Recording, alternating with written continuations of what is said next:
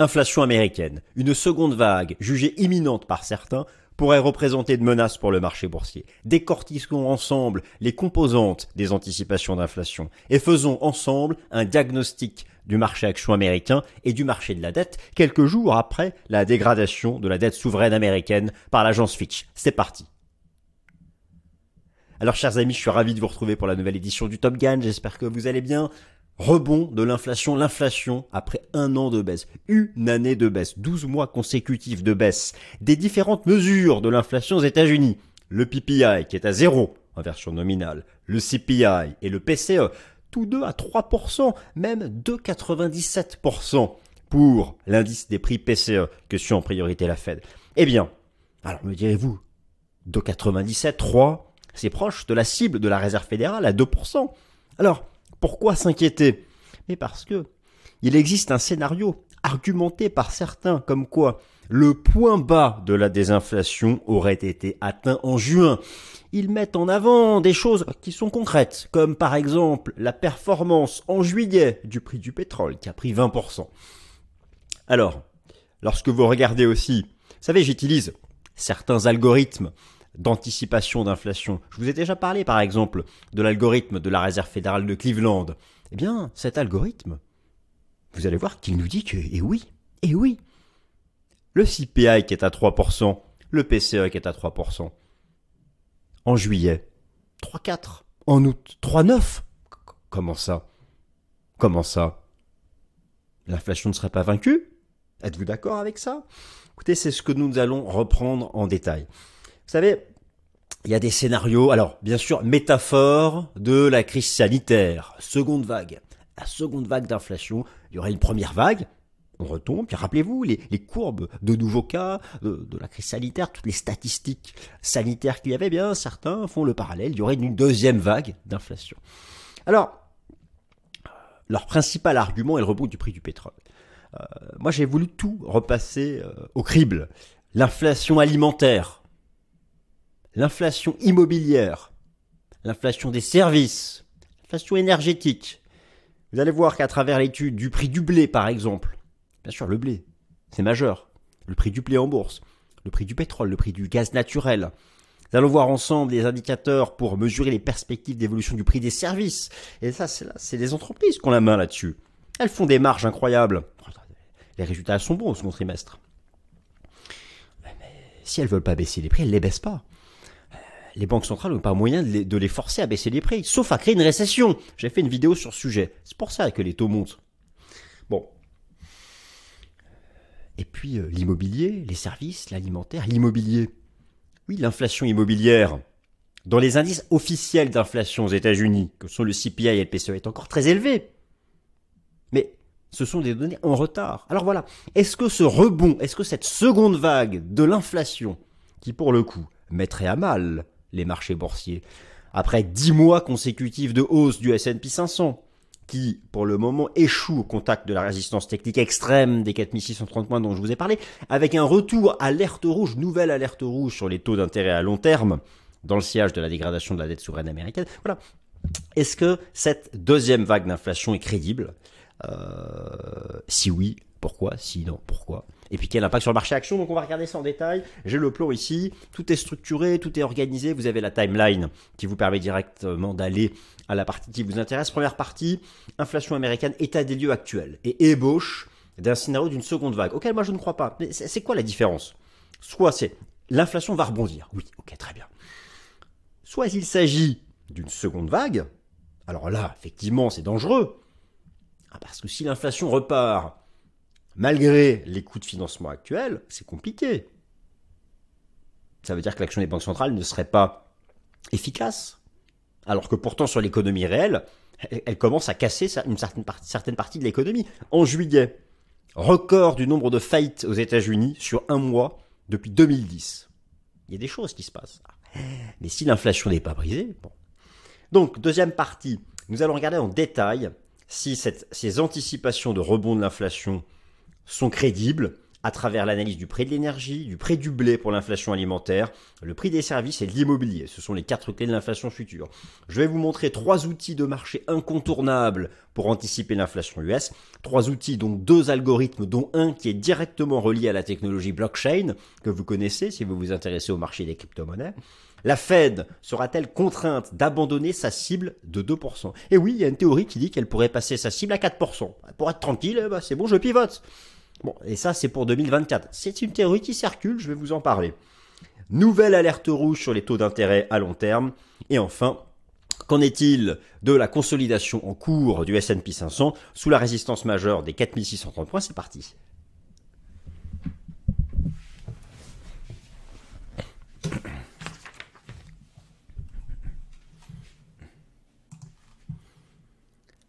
Alors, chers amis, je me suis réduit. Inflation américaine, une seconde vague imminente pourrait être, euh, pourrait être une menace pour le marché boursier. On regarde ça en détail. Le plan, je viens de vous le donner. Il s'affiche à nouveau en détail sous vos yeux et nous passons directement à la première partie. Inflation américaine, état des lieux actuels et ébauche du scénario de la seconde vague. Attention, l'inflation n'a même pas commencé à rebondir. Alors oui, euh, pourquoi j'en parle maintenant?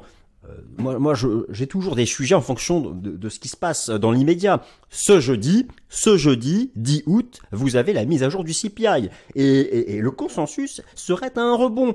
Alors que tout le monde se disait qu'on était à 3 et que la prochaine étape c'était 2, ça pourrait être 3,5. Donc voilà, c'est pour ça que c'est le moment de parler de ce sujet. Donc, commençons par un état des lieux. Le rappel des trois mesures de l'inflation aux États-Unis, le CPI, le PPI et le PCE, en version nominale et en version sous-jacente sachant qu'à la fin, c'est surtout la version sous-jacente qui compte, la version sous-jacente qui exclut les éléments les plus volatiles, c'est-à-dire le prix de l'alimentation, le prix des boissons et le prix de l'énergie. En fait, concrètement, l'inflation sous-jacente, ce sont les services, les véhicules industriels et l'immobilier, en gros. Les trois mesures de l'inflation américaine sont en tendance baissière depuis une année. C'est un fait et sont proches de la cible des 2% de la Fed dans leur version nominale, j'insiste, en rythme annuel, j'insiste, c'est-à-dire que les derniers chiffres connus sont 3% pour le CPI, 2,97% pour le PCE et 0 même pour le PPI. En revanche, les versions sous-jacentes de ces trois indices d'inflation sont encore nettement au-dessus des cibles des banques centrales. Voici donc le sujet que nous abordons aujourd'hui. Certains indicateurs avancés d'inflation estiment qu'une seconde vague pourrait démarrer dès maintenant, dès le jeudi 10 août, mise à jour du CPI. La principale source en serait le rebond du prix de l'énergie, en particulier du prix du pétrole fin juin. Mais voilà, cela n'est peut-être que conjoncturel, dû à la driving season états-unienne. Donc je vous fais ici un récap des données d'inflation, mais je vais vous montrer ça différemment. Je vous fais ici un récap donc du PCE et du CPI. Vous avez effectivement donc, regardez en bleu et en vert, le PCE et le CPI nominal, c'est à 3%, et donc là tout le monde se dit, bah on va à 2 maintenant. regardez la tendance, vous voyez, bien comme moi, la tendance. La tendance est baissière. Donc, et, et, pourtant, écoutez, je vous montre tout de suite, les deux sont à 3.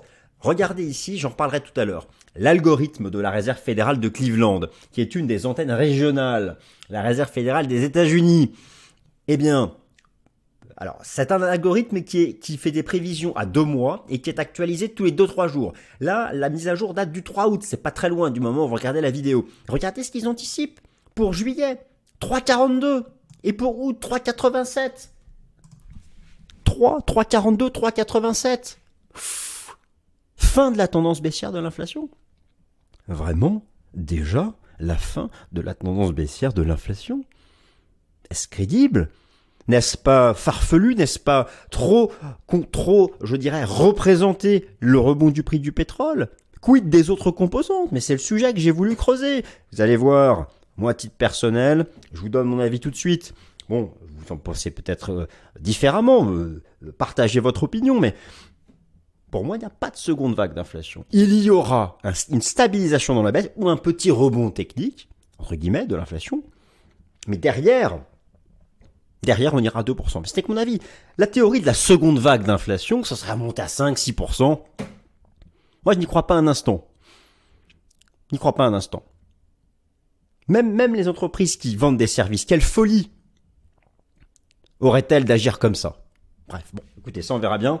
C'est pas, euh, on, va continuer la démonstration. Mon avis, on s'en fiche. Donc voilà. Donc ça, c'est, et, même pour le PCE, les anticipations sont un rebond de, de 3 à 3,41 à 3,64. Donc, donc voilà, il y a effectivement une théorie qui circule sur ce sujet. Alors, donc ici, vous avez la performance, on va regarder en détail hein, dans un instant, la performance du prix du pétrole depuis fin juin, et en fait même des matières premières, je suis sur TradingView, j'ai mis ici un, M, le CRB Index, qui est une version composite euh, d'environ une vingtaine de matières premières, prend 6%, et oui, le pétrole, oui, plus 16 depuis un mois, donc voilà, c'est ça, sur ça qu'il se base pour nous dire que, eh bien, euh, euh, voilà, la, tendance baissière de l'inflation serait terminée. Alors, on va regarder ça en détail. Prix de l'énergie, prix du blé, des services et de l'immobilier. Ce sont les quatre clés de l'inflation future, les quatre piliers. L'inflation énergétique, l'inflation alimentaire, le prix des services et celui de l'immobilier.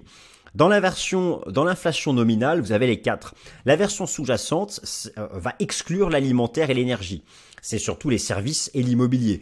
En Occident, et surtout aux États-Unis, c'est une économie de services. 80% de l'emploi et du PIB, c'est les services. Afin de déterminer si une seconde vague d'inflation est crédible, il faut analyser chaque composante en détail pour bien faire la différence entre un simple rebond court terme conjoncturel de l'inflation ou le point de départ d'une vraie seconde vague de fond, métaphore donc de la crise sanitaire.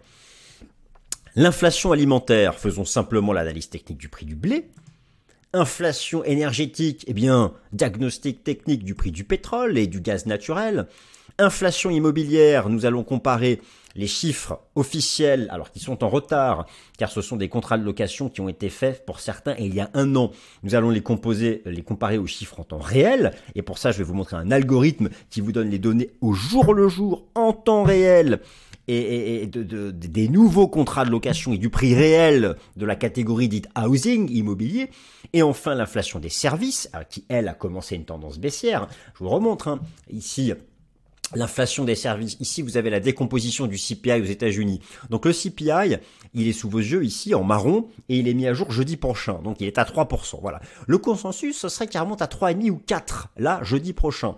Bon, alors euh, euh, en grande partie parce que le prix du pétrole rebondit. C'est vrai que regardez la contribution de l'énergie. C'est vrai que c'est vraiment l'énergie qui a permis la baisse du prix du pétrole, la baisse du prix de l'inflation, de, l'inflation.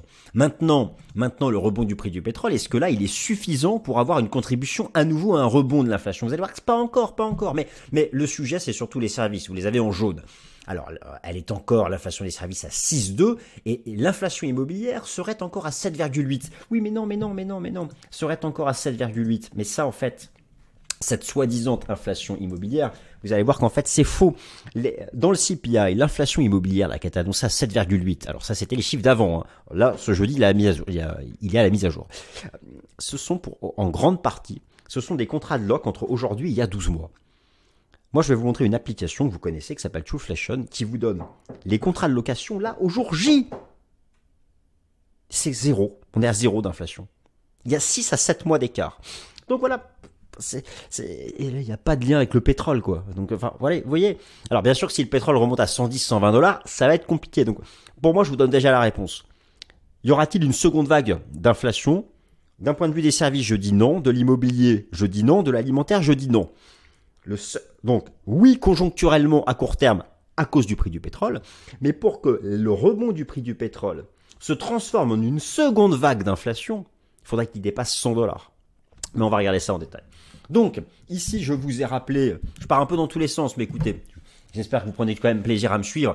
N'hésitez pas à me le dire quand même dans les commentaires. C'est vrai que c'est vraiment quelque chose. Vous vous rendez pas compte à quel point quand on fait des vidéos, le, qu'on se rend, il y a des jugements très négatifs, parfois positifs, un peu de tout. Ça fait toujours plaisir et ça motive. Donc là, je vous remets les, les, la composition du PCE et du CPI, les deux gros indices d'inflation. Et vous voyez que notamment le poids de l'immobilier qui est énorme. Donc lorsqu'on me parle, lorsqu'on me parle de seconde vague d'inflation, il faut que je vois l'immobilier s'enflammer à la hausse. Mais écoutez, mais regardez les datas de l'immobilier à cause des taux d'intérêt. Alors ok, le prix du pétrole qui a, qui a tenu le support à 65 dollars et qui est, au-dessus de 80 dollars. C'est pas ça qui va. Vous voyez, il n'y a aucun rapport. Bon, par contre, oui, là, d'accord. Alors, on va regarder en détail. Inflation alimentaire. Allez, on commence.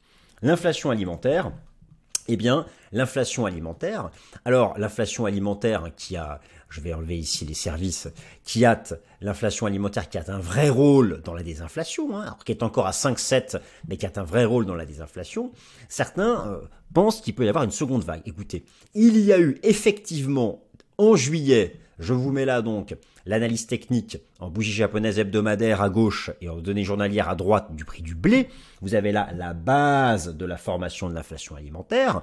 Vous constatez que très vite après le déclenchement de la guerre en Ukraine, c'est une tendance baissière. Voilà en fait ce qui stresse les, tenants de la seconde vague c'est qu'il y a eu un point bas du prix du blé en juin, il y a eu deux poussées, effectivement, donc il y a eu cette poussée du mois de juillet, mais d'ailleurs c'est retombé on est assez vite revenu à la case départ, dès lors que, en fait, c'est beaucoup autour de l'actualité des exportations de blé de l'Ukraine et de la Russie, via la Russie ou pas, euh, via des accords internationaux. Bon, mais on voit que très vite, de toute façon, que ce soit la Russie ou l'Ukraine ont intérêt à exporter leur blé. Dès qu'une solution est trouvée, le prix retombe, et au final, le graphique de long terme nous dit quoi? Que c'est une tendance baissière. Il n'y a pas de figure de renversement haussier. Donc, d'un point de vue de l'inflation euh, alimentaire, moi, je, ne m'inquiète pas. Euh, et d'ailleurs, et d'ailleurs, regardez, je vous montre Trueflation. On va aller voir euh, donc Trueflation, j'en parle tout à l'heure. C'est un algorithme relié à la blockchain avec l'inflation en temps réel. C'est basé sur 10 000 datas différentes et on va regarder donc l'inflation alimentaire en temps réel. Et eh bien, regardez, regardez la, correspondance. Il y a eu ici donc il y a eu le, rebond du prix du blé. Ça a fait donc rebondir l'inflation alimentaire qui était remontée à 5 et regardez là, elle retombe à 2% à cause de quoi? Parce que le prix du blé est retombé. Donc tant qu'il n'y a pas de, signaux de renversement aussi sur le prix du blé, il n'y a pas de sujet sur l'inflation euh, alimentaire. Alors maintenant, l'inflation énergétique, effectivement le prix du pétrole, parce que comme je vous l'ai montré, je vous le remontre, eh bien c'est bien la, la, baisse du prix du pétrole, qui, le retournement à la baisse du prix du pétrole dès juin qui a, qui a enclenché, donné le point de départ de la chute de l'inflation sous-jacente. Et effectivement, il ne faudrait pas que la contribution de l'énergie ici en bleu repasse au-dessus de zéro. Mais nous en sommes loin. Alors, comment est-ce qu'on peut regarder ça? Écoutez, c'est simple. On va prendre ici la représentation graphique du prix du pétrole en euh, bougie japonaise euh, euh, hebdomadaire. Alors voilà, donc ça c'est voilà les, tenants de la seconde vague d'inflation s'appuient sur ça, cette phase haussière qui est en fait pour le moment un range. Hein. C'était le fameux range 65-80. Là, on serait dans le haut du range. Bon, là, je, vous l'accorde. Hein. Il faudrait pas, il faudrait pas exploser cette résistance, sinon on va à 90. Mais mais regardons les choses plus en détail. Ou à partir de quand le rebond du prix du pétrole fait peser une menace de rebond de l'inflation. Écoutez, alors là nous sommes en août. L'inflation, c'est un taux de croissance annuel. On va donc comparer août 2023 à août 2022. On était où en août 2022 On était là. Voilà, on était là. Donc, en gros, il faudrait, pour que le prix du pétrole ait à nouveau une contribution positive à l'inflation, mais avez compris, pour que le prix du pétrole ait à nouveau, à travers la composante énergie, une contribution positive au taux d'inflation, il faudrait qu'il remonte à 90 dollars. Donc en gros, voilà ce que nous dit l'analyse technique par rapport à ce débat autour de la seconde vague d'inflation. Si une seconde vague d'inflation a lieu, les marchés actions s'écroulent, hein, donc c'est quand même, c'est quand même un débat important. Il faudrait en fait que le marché redépasse cette résistance, qui était en plus les 90-93 dollars, c'était la ligne de coût à l'époque du double top. Donc voilà, tout, ça pour dire que même si le pétrole, alors effectivement, plus le pétrole remonte, c'est certain qu'il ne va plus contribuer négativement à l'inflation, c'est-à-dire qu'il ne va plus contribuer à la désinflation, mais pour qu'il contribue à un rebond de l'inflation, il faudrait qu'il dépasse cette zone. Donc on n'y est pas encore. Par contre, voilà, effectivement, si on devait dépasser cette énorme zone technique des 90 à la hausse, là, on pourrait commencer à craindre une seconde vague d'inflation et encore, ça ne serait que la composante énergie. Mais bon, c'est, on sait que c'est une composante importante. Donc là, effectivement, il y a un doute. Pour moi, c'est là, c'est là où effectivement il y a le doute, euh, le doute euh, principal. Alors ensuite, l'inflation euh, immobilière. Alors l'inflation immobilière, lorsqu'on regarde ici dans le, dans le taux d'inflation officiel, c'est vrai que L'inflation immobilière, en, violet, vous l'avez, l'inflation immobilière vient à peine de prendre une pente descendante. Donc euh, oui, elle est très élevée encore, elle est à 7-8, elle, mais elle a pris une pente baissière, mais elle est très haute. Alors comment savoir si cette inflation immobilière va continuer de baisser? Alors déjà, moi je vous pose la question, est-ce qu'avec les taux d'intérêt actuellement immobiliers, vous envisagez une explosion à la hausse du prix de l'immobilier? Est-ce qu'à travers les statistiques des mises en chantier, des ventes dans le neuf, ou encore euh, toutes les datas que remontent les notaires, les agences immobilières, est-ce que vous avez l'impression que nous sommes dans une phase d'accélération du prix de l'immobilier? Bon, voilà, tout le monde est d'accord. Ça ne peut que baisser, ou en tout cas être stable. Et, et en plus, les taux d'intérêt continuent de monter pour les, les, ceux qui contractent des crédits immobiliers, ou vont rester élevés encore au moins un an. Donc, d'un point de vue de l'immobilier, je m'inquiète pas. Mais je me suis dit, allons vérifier. Et, donc, l'application Trueflation, elle permet de savoir quelles sont actuellement, quelle est la dynamique d'inflation des tout nouveaux contrats de location. Et vous allez voir, c'est pas 7,6, c'est pas 7,8 comme le chiffre officiel, mais si on, on va aller voir housing, housing, et donc on est à, on est à euh, 2,6 actuellement, alors que l'indice officiel, lui, nous remonte les datas de, début d'année. Voilà, il y a à peu près six mois de décalage. Donc là aussi, vu, vu ce que nous indique Trueflation, toute cette baisse ici va arriver à partir de maintenant dans, dans, dans l'indice officiel. Donc, par rapport à l'inflation immobilière, je m'inquiète pas trop. Maintenant, il reste bien sûr la composante des services, qui elle, alors la bonne nouvelle, c'est qu'elle a une pente baissière, mais elle reste très au-dessus de la cible de la Fed, elle est encore à 6,2. Alors y a-t-il un risque de rebond de l'inflation des services? Moi je dirais que déjà alors effectivement, c'est effectivement l'activité dans les services reste en expansion. Hein. On peut regarder par exemple la mise à jour de la, semaine dernière du PMI des services aux États-Unis selon l'ISM. Tant qu'on est au-dessus de 50, effectivement, et je vais arrêter de dire effectivement, c'est une phase d'expansion, c'est plutôt inflationniste. Après, la tendance globalement est quand même à la baisse, mais on est au-dessus de, de 50. Et oui, Tant que le marché du travail américain est solide, c'est plutôt inflationniste. Et le taux de chômage, vous avez eu la mise à jour vendredi dernier, vendredi 4 août du rapport NFP, le taux de chômage continue d'être bas aux États-Unis. Donc au final, au final, euh, ce que l'on peut dire sur l'ensemble de, ces sujets, c'est que euh, une seconde vague d'inflation, moi, je n'y crois pas d'un point de vue euh, de l'immobilier euh, ni de l'inflation alimentaire. Et puis il y a une pression politique contre l'inflation alimentaire qui est énorme. du côté des services, je ne vois pas comment les services pourraient accélérer à cause des nouveaux taux d'intérêt. Le seul risque pour moi, c'est du côté du prix du pétrole. Et encore, le prix du pétrole, c'est l'inflation nominale et pas l'inflation sous-jacente. Et les banques centrales regardent l'inflation sous-jacente. Euh, et le pétrole, oui, parce que offre, demande, il y a des manipulations, il y a des coupes de production. Alors là, euh, ce qui se passe là à court terme sur le prix du pétrole, mais j'en reparlerai dans le Fast and Forex, c'est la driving season aux États-Unis. C'est pour ça, moi je pense pas qu'on va à 100 dollars. Bon, ben si on y va, j'aurais eu tort, mais j'aurais eu le temps, j'aurais l'occasion dans le Fast and Forex de d'argumenter davantage sur ce sujet. Donc voilà, donc nous sommes, nous sommes ça. Maintenant, je, je vous remontre trois outils de marché, dont deux algorithmes pour vraiment tout, au jour le jour savoir si cette hypothèse d'une seconde vague d'inflation est crédible. Alors, puis après, on passe au marché action, euh, tout ça. outil numéro 1, Trueflation, un algorithme de mesure de l'inflation en temps réel de notre époque, sans effet de retard et basé sur la technologie blockchain. Le principal intérêt de Trueflation est qu'il tient compte de l'inflation en temps réel, les données sont souvent en retard dans l'inflation officielle. Outil numéro 2, l'algorithme Inflation No Casting de la Réserve fédérale de Cleveland, une des antennes régionales de la Réserve fédérale des États-Unis, un algo avec un taux de réussite élevé pour anticiper l'inflation à horizon de deux mois. Et il est vrai que là, euh, bah, il nous dit que ça va rebondir. Donc, euh, bon, euh, mais, mais, il nous dit pas non plus que c'est le point de départ d'une seconde vague. Ça peut faire 3,42 puis 3,87 et repartir à la baisse. Mais en tout cas, c'est pour ça que là, en août et en septembre, donc les, chiffres de juillet et d'août, ça remonte avec un mois d'écart, il va y avoir un vrai débat sur le sujet de l'inflation parce qu'il va, y avoir au moins un rebond technique à cause du prix du pétrole. Et enfin, on peut aller, on peut faire même, moi je fais aussi l'analyse technique euh, de, certains fonds dont la valeur est basée sur les anticipations d'inflation, notamment l'ETF Inflation Expectation de l'émetteur ProShares, un fonds de marché pour juger les anticipations institutionnelles de l'inflation, et sur lequel on peut faire les outils de base d'analyse technique. Alors, on va regarder ça en détail. Donc, Inflation No Casting, Réserve fédérale de Cleveland, je vous le montre depuis tout à l'heure, et que ce soit le CPI ou le PCE qui est actuellement à 3, eh bien, il y aurait un rebond à 3,42 et 3,87 et là, et 3,41, 3,64. Bon, bah, écoutez, on verra bien. Ensuite, Trueflation, eh bien, écoutez, Trueflation, il y a, alors, Trueflation ne baisse plus. Vous l'avez ici. Voilà. Effectivement, Trueflation ne baisse plus, mais il n'est pas en rebond. l'application Trueflation s'est mis en range entre 3,20 et 3,60.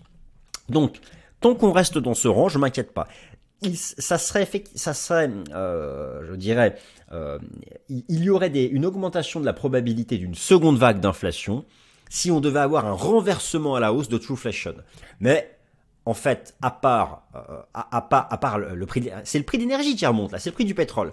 À part le prix de l'énergie, le reste, ça continue de chuter. Donc, euh, à, part le prix de l'énergie, tout le reste baisse. Donc, ce qui moi me fait plutôt penser à un rebond de l'inflation conjoncturel qui retombera dès que le prix du pétrole retombera. Mais bon, voilà, écoutez, ça, seul l'avenir nous euh, le, le, le dira. Et enfin, on peut tout à fait, mais moi je suis un chartiste jusqu'au boutiste, vous me connaissez, et je pratique l'analyse technique sur à peu près tout ce qu'on peut, tout ce qui a une courbe euh, boursière. Hein. Et, donc, oui, l'ETF ProShare, c'est un énorme émetteur d'ETF. De, euh, et son ETF Inflation Expectations, il est en tendance haussière. Donc c'est vrai que tant qu'il ne casse pas de support, et il y a le premier support qui est là, il faut s'inquiéter de, des perspectives, des perspectives euh, euh d'inflation. Donc voilà. Alors maintenant, euh, vous avez forcément suivi alors, la Fed sera-t-elle contrainte de revoir en hausse sa cible d'inflation historiquement à 2% Alors pourquoi se poser la question? Oui, bah, c'est vrai que finalement, cette histoire d'inflation, c'est parce qu'on a décidé qu'elle devait être à 2%, et, donc les banques centrales euh, agissent sur leur cycle des taux d'intérêt en fonction de ça, de l'inflation euh, en temps réel, de l'inflation qu'elles constatent, et puis de par rapport à leur cible. Pourquoi se poser la question? Eh bien parce qu'il y a des ravages potentiels de taux d'intérêt élevés sur très longue période. Finalement, ce n'est pas forcément, ce n'est pas tant, euh, je dirais, la, valeur, oui, la valeur absolue de taux d'intérêt compte, mais ce qui compte, c'est la durée pendant laquelle euh, cela, cela se déploie. Certaines entreprises ne pourront pas y faire face sur une longue durée. Et puis actuellement, certaines, entreprises fonctionnent encore, ou même des particuliers, ou même des investisseurs, sur des crédits qui datent du monde d'avant et, euh, donc à, taux zéro ou proche, et ont encore quelques euh, mois d'échéance devant eux, ils sont en train de prier pour que lorsque leur crédit en cours va arriver à échéance, que les taux soient euh, RBC. C'est pour ça qu'il y a aussi cette dimension de durée avant qu'il y ait une inversion à la baisse du cycle des taux d'intérêt qui est, qui est majeure. Alors, le nombre de faillites aux États-Unis au mois de juillet 2010 est au plus haut depuis l'année 2010 en rythme mensuel. La question se pose chez les institutionnels alors que se profile au bas mot, au bas un rebond court terme de l'inflation. Est-ce crédible d'envisager un retour du régime des prix du monde d'avant? Finalement, cette inflation entre 1 et 2% qu'on a eu pendant 15 ans, est-ce crédible de l'envisager? En prenant le risque, via une politique monétaire agressive, de créer une récession et, alors, et donc certains estiment que la solution en dernier ressort serait l'abandon l'abandon, soit par réalisme, soit par contrainte. Dites-moi ce que vous en pensez. Pour certains, c'est crédible qu'au courant 2024, la Fed finisse par dire, bon allez, bon bah la cible finalement c'est 3%, l'inflation. Ah bah on est à 3%, bon bah on pivote. Bon, moi j'y crois pas. J'y crois pas. C'est sérieux, hein. C'est parmi les institutions, c'est une théorie qui circule. Quand dernier ressort, bon bah on n'arrive pas à ramener l'inflation à 1-2%, et ben on va juste changer la cible et puis après, on pourra baisser les taux d'intérêt. Moi, je n'y crois pas. Bon, écoutez, à vous de me dire ce que vous en pensez. En tout cas, la tendance, euh, le nombre de faillites augmente aux États-Unis. Et pour le moment, selon euh, l'outil CME Fed Watch Tool, la Fed aurait atteint son taux terminal à 5,50. Mais ne va pas pivoter avant, euh, avant ici un certain temps. Alors, nouvelle alerte rouge sur les taux d'intérêt US à long terme après la dégradation de la note souveraine US par l'agence Fitch. Alors, ce qui, ce qui montre à quel point le débat actuel sur cette seconde vague potentielle d'inflation est majeur, parce qu'imaginez que là, la note souveraine américaine vient d'être dégradée par Fitch, les taux d'intérêt à long terme sont à nouveau en zone d'alerte globale macro, la zone qui a déclenché la crise bancaire, la zone qui a déclenché la faillite de fonds de pension britanniques, la zone qui avait forcé la Banque du Japon à intervenir. Là, c'est la zone actuelle du, taux obligataire à 10 ans américain. Et, pile à ce moment alors que les taux reviennent en alerte rouge et que les indices boursiers ont quand même sous les pieds 10 mois de hausse, et là, un débat apparaît sur une seconde vague d'inflation. Vous voyez que c'est touchy. Ça va être touchy tout ça. Alors, on sera peut-être rassuré dès, jeudi prochain. Si ce jeudi 10 août, l'inflation ne rebondit pas comme certains algorithmes l'anticipent, respirer. Mais bon, attendez-vous à un rebond, hein, ne serait-ce qu'avec la, contribution du prix du pétrole. Donc, donc, euh, l'agence Fitch a abaissé la note de la dette souveraine américaine de AAA à A+. Fitch estime que les États-Unis connaissent un problème de gouvernance de la dette publique depuis plus de 20 ans et que euh, des choix politiques radicaux doivent être faits pour recouvrir une allure plus saine. Alors le timing de cet abaissement peut sembler surprenant en pleine période de lutte contre l'inflation, mais cela rappelle à quel, point il y a un danger d'avoir sur longue période des taux d'intérêt euh, élevés, et donc nouvelle alerte rouge sur les taux d'intérêt du marché, de retour dans une zone qui avait déclenché la faillite des banques régionales américaines et des fonds de pension anglo-saxons. Ici, je vous ai remis un graphique de la courbe de la dette publique américaine. Bon, effectivement, on voit que c'est, on voit tout de suite l'allure de long terme plutôt inquiétante. Et, donc, oui, attention, à hein, ce début de semaine, zone d'alerte globale macro pour le rendement obligataire à 10 ans aux États-Unis. Il faut absolument que ce scénario-là se produise. Vous voyez ici, y avait un double top. Ici, un biseau ascendant, un rejet. Un rejet à la baisse, un rejet à la baisse. Pour éviter pour que les indices boursiers ne cassent pas de support, il faut impérativement que vous ayez ce scénario-là qui se reproduise. Il ne faut pas dépasser cette zone sur le rendement obligataire à 10 ans. Et là, le début de semaine va apporter la réponse. Et en fonction de ça, voilà, par exemple, si on était capable, si le taux, si le taux pouvait casser à la baisse les 4%, là, ce serait donc une bouée d'oxygène pour le marché, le marché action. Le marché action qui a quand même un certain nombre de choses à défendre. S&P 500 à diagnostic technique. Alors je vous referai, je vous ferai dans le Top Gun de la semaine prochaine un diagnostic technique complet. Là j'en dis un mot quand même. Le point haut annuel est-il fait sous la résistance extrême des 4630 points? Parce que oui, le S&P 500, voilà, où est-il Le S&P 500, je vous le montre en données journalières, il est là, il est au contact donc des 4630 points. Je suis très content parce que c'est vraiment une résistance que je visais, qui a été atteinte, je crois, le premier jour de mes vacances. C'est une cible majeure. Il y a des divergences, c'est suracheté. Bon, en plus, on parle de seconde vague d'inflation. Bon, la dette souveraine américaine. Voilà. Alors, la question se pose, s'agit-il du point haut final annuel ou simplement, comme d'habitude, d'un retracement ou des pauses latérales qui permettent de construire la hausse pour aller chercher jusqu'à 4007, 4008. Alors, c'est ce dont nous allons parler maintenant euh, et, et je serai plus précis la semaine prochaine. Donc, je rappelle qu'il y a quand même 10 mois de tendance haussière à défendre. Une hausse qui s'est construite sur un scénario fondamental prospectif idéal, c'est-à-dire pas de récession et une désinflation, donc un soft landing et, une désinflation. Bon, alors la désinflation, oui, est en cours, mais elle n'est pas encore là où la Fed voudrait qu'elle soit. Et en plus, il y a maintenant ce débat sur la seconde vague alors que des résistances techniques extrêmes ont été atteintes sur les indices boursiers.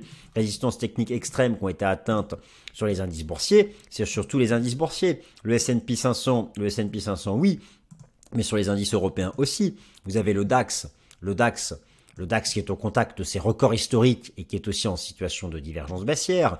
Vous avez le contrat futur Eurostox 50 qui est revenu sur ses records d'avant la crise sanitaire et qui est aussi face à des divergences baissières. Divergence baissière ne veut pas dire retournement à la baisse, c'est un signal d'alerte et soit le marché fait un range avant de, poursuivre sa tendance haussière, soit il valide une figure de renversement baissier. Ce sont deux choses bien différentes.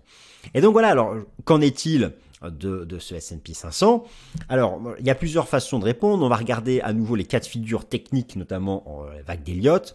Sur le plan quantitatif, vous allez voir que nous ne sommes pas encore en surachat extrême. Par contre, nous sommes toujours en zone d'alerte aussi pour le positionnement des traders euh, particuliers. Moi, ce que je veux vous dire, c'est que par rapport à cette tendance du marché action, par rapport en fait, deux scénarios s'opposent. Pour certains, le point fait, là, on, démarre le crack. Beaucoup appellent à un crack en août en, mettant en avant la seconde vague d'inflation. Ils auront raison si on casse des supports. Maintenant, quel support? Quel support? Je vais vous montrer ça dans un instant. Euh, et puis, au fond, même plus que le marché action, parce que là, la saison des résultats du second, du second trimestre, elle n'a pas déchu. Elle n'a pas déchu. Donc, on va falloir attendre le troisième trimestre maintenant pour voir si la hausse des taux d'intérêt est une menace pour l'activité des entreprises. Pour moi, le sujet se joue du côté des rates, des taux d'intérêt. Et donc c'est pourquoi là j'insiste en ce début de semaine, regardez vos graphiques des rendements obligataires à long terme euh, qui d'ailleurs sont revenus, ont ramené les obligations sur support. Et vous connaissez mon point de vue sur les obligations. Et moi, je vous invite à vous intéresser à la partie courte de la courbe, pas les obligations à 10 ans, plutôt entre 2 et 7 ans, hein, pour des raisons que je redétaillerai. Euh, mais donc voilà, euh, pour moi le sujet est là. Regardez le taux à 10 ans américain. Il ne faut pas, il faut qu'il fasse un échec comme je vous ai montré tout à l'heure. Alors maintenant, qu'en est-il du, euh, du S&P 500 Alors, écoutez, pour le moment, ce que nous observons, c'est quelque chose de bien construit. Je vais euh, ici retirer l'Ishimoku. Vous vous rappelez du débat? Le débat possible, soit il s'agit, alors, cas numéro 1, cas numéro 1, il s'agit d'un nouveau grand bull market, ici en vert. On aurait fait ici en trois temps la correction d'ABC, là une 1, une 2 en flat étendue, une grande 3. Et nous aurions donc simplement ici, on commencerait la vague 4, donc un marché qui pourrait faire un retracement de la grande 3, donc qui pourrait faire ça avant de repartir, en tout cas retracer une partie de cette vague-là. Ce scénario, il est crédible tant qu'on tient les 4200 points. Ça, c'est le scénario le plus bullish. Un scénario euh, le, le moins bullish, ce serait en fait que la vague B, nous serions zigzag ABC en trois temps, et que nous aurions fini ici la vague B, qui a retracé à peu près 80% de la A. C'est vraiment la limite extrême, hein. même en général on dit pas plus de 78, donc bon, j'y bon, crois pas trop. Euh, mais ce c'est le scénario du crack. Pour cela, il faut casser un support. Alors lesquels? J'y viens. Alors, euh, et, et, le scénario le plus neutre, c'est celui ici de faire un flat régulier, et donc d'abord d'aller chercher les 4007, 4008 avant de retracer. Ça, ce sont les trois scénarios qui, qui, qui s'opposent. Alors, d'un point de vue du momentum, il y a des belles divergences baissières. Ici, en données hebdomadaires, sur le RSI, elle est présente sur le RSI. C'est vrai que ça rappelle ici des éléments, des divergences qui, qui ont précédé des phases de baisse. Mais encore une fois, une divergence c'est bien une divergence, mais une divergence peut soit être précurseur d'une cassure baissière, comme ici ou comme ici, ou d'une phase latérale. Donc, au final, c'est l'action des prix qui permet de trancher. Au passage, on ne retrouve pas la divergence sur l'indicateur MACD, par exemple. Maintenant, en données journalières. En données journalières, alors vous avez dans ce qui est soit une grande 3, soit une C en zigzag, on retrouve les 5 temps. Donc euh, oui, c'est les 5 temps complets d'une vague d'impulsion. Moi, mon sentiment, c'est que euh, le marché, avec ses 4630 points, a atteint un niveau où il a besoin de, respirer. Maintenant, aucun support n'est cassé pour le moment. On reste dans le scénario haussier tant que le support des 4500 points tient.